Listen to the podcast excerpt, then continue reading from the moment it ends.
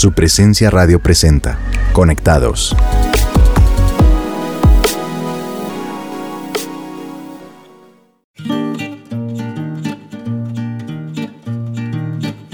Hola a todos nuestros oyentes de su presencia radio, mi nombre es Javier García y los acompaño en esto que se llama Conectados. Hoy me acompaña mi esposa Olga Fuentes. Amor, ¿cómo vamos? Hola Javi, pues muy bien, aquí estoy muy contenta de estar de nuevo en este programa. La verdad es de esas citas del cielo para mí. Les cuento que para nuestro programa del día de hoy tenemos un tema al que todos nos hemos enfrentado en algún momento y es la duda. Así es, la duda. ¿O no te has enfrentado a una situación de dudas en tu vida? Por lo menos yo, sí. Y como cristianos muchas veces nos cuestionamos si la duda es un pecado y si hay algún problema con tener dudas en nuestra vida diaria. Por eso creo que es importante aclarar a nuestros oyentes qué es la duda, Javi. Pues una de las definiciones que encontramos dice que la duda es un proceso mental que nos ayuda a tomar una decisión, desde lo más simple en las cosas cotidianas hasta las decisiones más importantes que determinan la vida. O sea que la duda no es un pecado y por el contrario puede ayudarnos a pensar bien las cosas. El problema comienza cuando se vuelve un estado mental permanente y nos impide avanzar Después de un tiempo así, empezamos a dejar de creer y entrar en el peligroso terreno de la incredulidad. Correcto, así es. Y es que podemos tener momentos de dudas, pero no podemos pasarnos la vida dudando. Se iluminan los ojos de mi corazón por la palabra que tú me has dado y por las promesas que guardado, mi Dios, yo viviré, yo viviré. Espero con paciencia en ti, Señor, ya no hay miedo en mi corazón, en tu presencia estaré. Porque yo creo que en ti todo, todo va a estar bien vivo bailando, yo sigo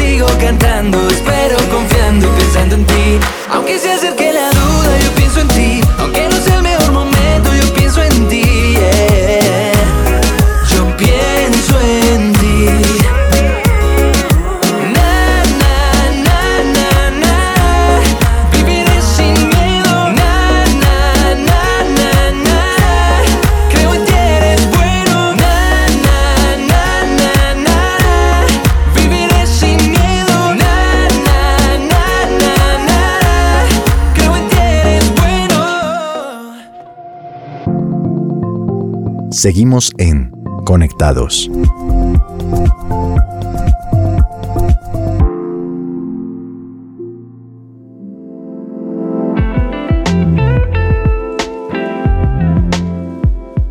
Estamos de vuelta nuevamente aquí en Conectados con su presencia radio y nuestro tema del día, la duda, y nos estamos preguntando por qué dudamos y qué nos ha llevado a dudar. ¿Y por qué crees que dudamos?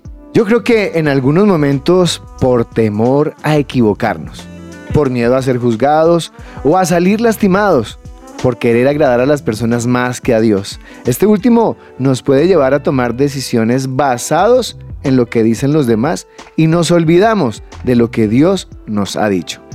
Tienes razón, Javi.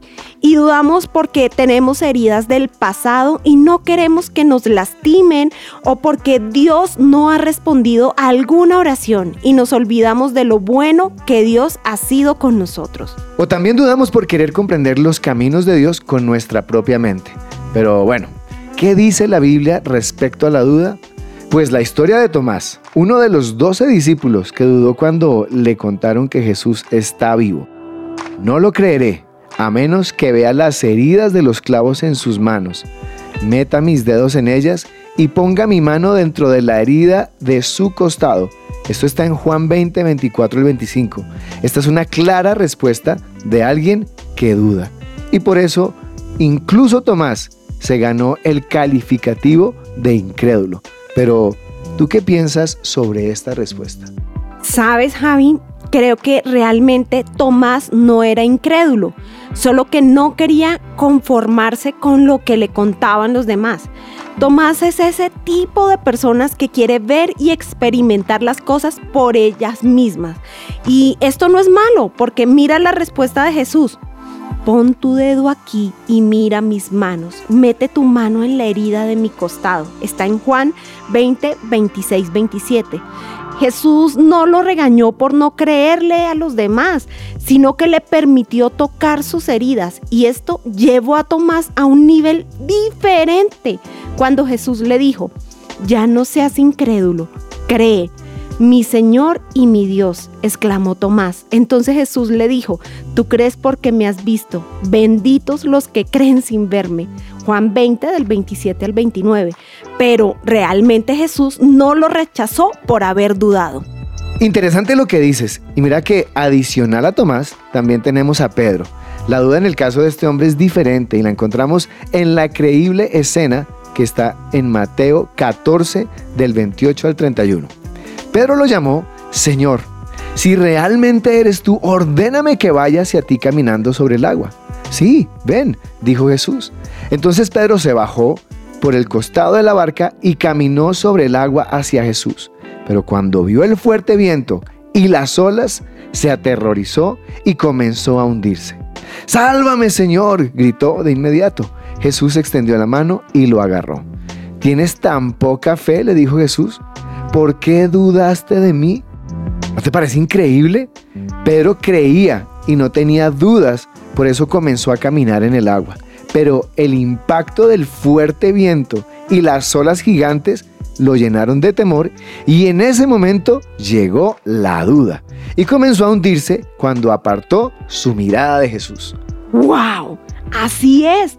Mientras te escuché pensaba que el fuerte viento de este relato representa hoy en día para nosotros las circunstancias o cualquier obstáculo que se atraviesa en nuestra vida y que nos hace quitar la mirada de Jesús y nos lleva a la duda y hace que nos hundamos en angustias, temores y malas decisiones. Esto mismo que le sucedió a Pedro es lo que nos puede suceder a nosotros cuando apartamos la mirada de Jesús.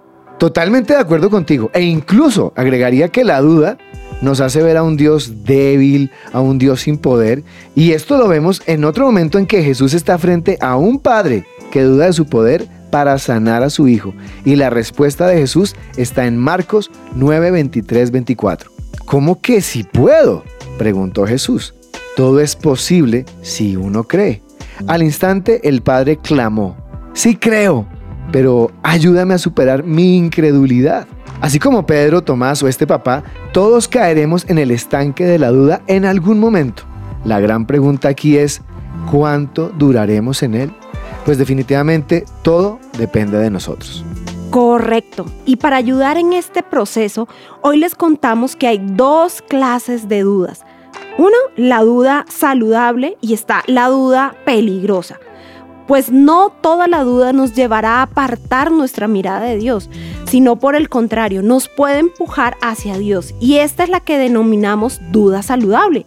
Es aquella que sale cuando intentamos encontrar la verdad que aún cuando no la vemos y nos cueste, decidimos confiar.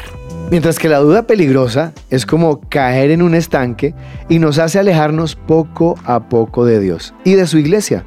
Pero debemos recordar que nuestra vida puede estar llena de vientos fuertes, sin embargo, Dios está al control. Pero si no lo conocemos y no tenemos una relación con Él, surgirán preguntas que nos acaban alejando hasta el punto de caer en incredulidad. Además, Javi, separados de Dios, no entendemos su voluntad pues Dios nos dice algo en su palabra y nosotros pensamos, ¿será que Él sí lo va a cumplir? Es ahí donde nos podemos hundir en el estanque de la duda hasta lo más profundo. El dudar nos quita una vida de poder. En resumen, la duda nos paraliza porque trae temor, inseguridad, frustración, nos quita la paz y se roba la claridad limita lo que Dios puede hacer por nosotros y trae incredulidad. Mateo 13:58 dice, por lo tanto, hizo solamente unos pocos milagros allí debido a la incredulidad de ellos. Así que tenemos dos opciones, quedarnos ahí o salir de ese estanque.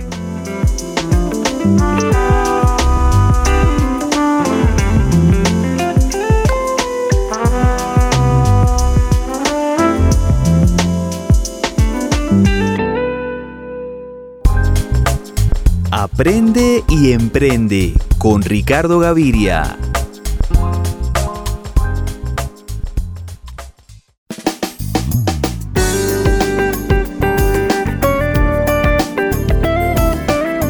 Proponemos una reunión que cambiará tu vida. Es una cita contigo mismo y solo necesitarás llevar un cuaderno, un lápiz y muchas ganas de pensar en grande. Además, si quieres, acompaña esta reunión con un café o un té para que sea más agradable. Como lugar, selecciona un sitio que te inspire y que te proporcione tranquilidad para reflexionar. Un emprendedor debe pensar más y no solo trabajar como ya me habrás escuchado decir antes. Además piensa que vas a estar reunido contigo mismo para tomar decisiones importantes que seguramente van a cambiar tus ideas de negocio o empresa. ¿Y cuál es el objetivo de esa reunión? Subir el nivel. Sí, porque un emprendedor piensa y actúa en grande y no se conforma con menos. Pensar en grande es un hábito que se puede entrenar. Si quieres resultados extraordinarios en tu proyecto emprendedor, es preciso que adquieras el hábito de negarte a la mediocridad y a lo que muchos dicen no está mal cuando producen algo o prestan un servicio. Por eso hay que apuntar en cada momento por lo excelente y lo extraordinario, tanto en lo profesional como en lo personal debemos tener presente que subir el nivel de lo que consideramos aceptable es una actitud que implica un compromiso diario e implica que tendrás que hablar con muchas personas para ofrecerles tus productos o servicios con un factor diferenciador que puede estar enmarcado en la calidad y el buen servicio. Y eso implica que vas a tener que subir tus estándares en todo lo que haces para sobresalir en tu mercado. Subir el nivel de lo que consideras aceptable lleva consigo cierto nivel de insatisfacción crónico, pero a la vez placentero, ya que muchas personas no van a comprender y te convertirás en una persona incómoda para tu competencia, a la par que conduce tu vida al mayor nivel de comodidad que jamás hubieras soñado. Subir el nivel de lo aceptable es un hábito que estará presente en todo lo que hagas y te lanzará al resultado que deseas automáticamente. Ahora que ya sabes que debes subir tu nivel, te invito a que escribas tres aspectos de tu emprendimiento en los que vas a subir el nivel sin olvidar que los grandes cambios en el mundo ocurren cuando nos decidimos a cambiar.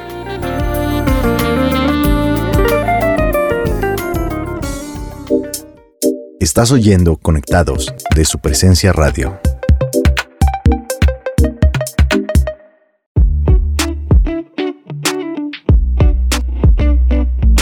Bueno, ya estamos en la parte final de nuestro episodio de hoy, así que como siempre, en esta parte queremos dejarles algunos consejos sobre cómo salir de la duda y no quedarnos en ese estanque.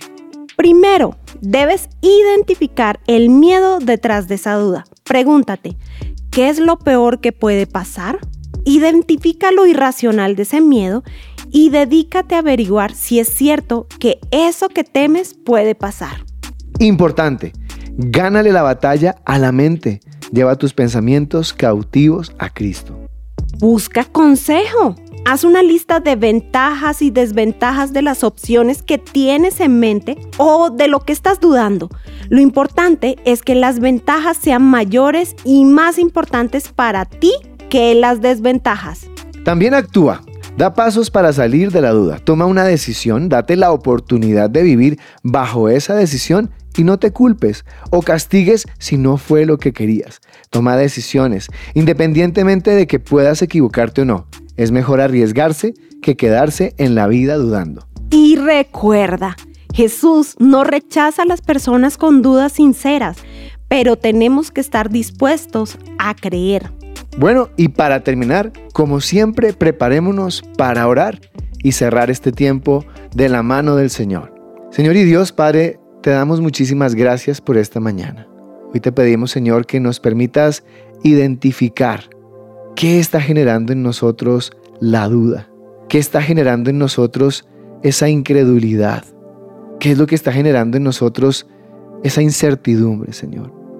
¿Qué puede estar pasando dentro de nuestro corazón, dentro de nuestro ser? Hoy te pedimos, Señor, que nos permitas identificar la raíz de ese miedo. Ayúdanos a descubrir la verdad, Señor. Tu palabra dice que la verdad nos hace libres. Pero mejor aún dice tu palabra, Señor, que si el Hijo os libertare, seríamos verdaderamente libres. Déjanos descubrir, Señor, cuál es la raíz de esta duda, dónde se abrió la puerta para poderla cerrar y concentrarnos en ti y dar pasos creyendo y confiando en lo que tú has dicho para nosotros, Señor. Hoy llevamos nuestra mente cautiva a los pensamientos de Cristo. Te permitimos, Jesús, que tú nos muestres ese listado de ventajas y desventajas, de esas opciones que realmente hay para que la duda salga de nuestra vida y podamos enfocarnos en tu palabra, en lo que tú nos has llevado a creer. Te doy gracias porque tú nos llevas a salir de la duda, a tomar decisiones, en ese listado que tú hoy estás revelando a cada una de las personas, les estás dando el camino, la forma para salir de la duda que nos puede llevar a temor y alejarnos de ti, Señor. Pero hoy acercándonos, viendo tu palabra, las promesas que tienes para nosotros, creemos, Señor, que tú renuevas nuestros pensamientos para tener una vida firme contigo. En el nombre de Jesús. Amén. Amén.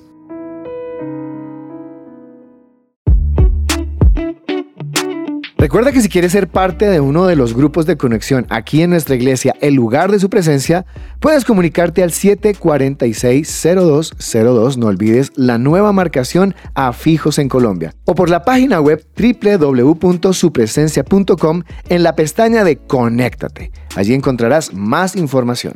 Y si te gustó nuestro programa Conectados, escucha todos nuestros episodios en tu plataforma digital favorita. Bueno, gracias por escucharnos. Nos encontramos aquí en un próximo capítulo de esto que se llama Conectados, aquí en su presencia radio. Chao, chao. Chao. ¿Cómo olvidar el día en que llegaste a mí? Tu gran amor conocí. Miraste mis errores, viste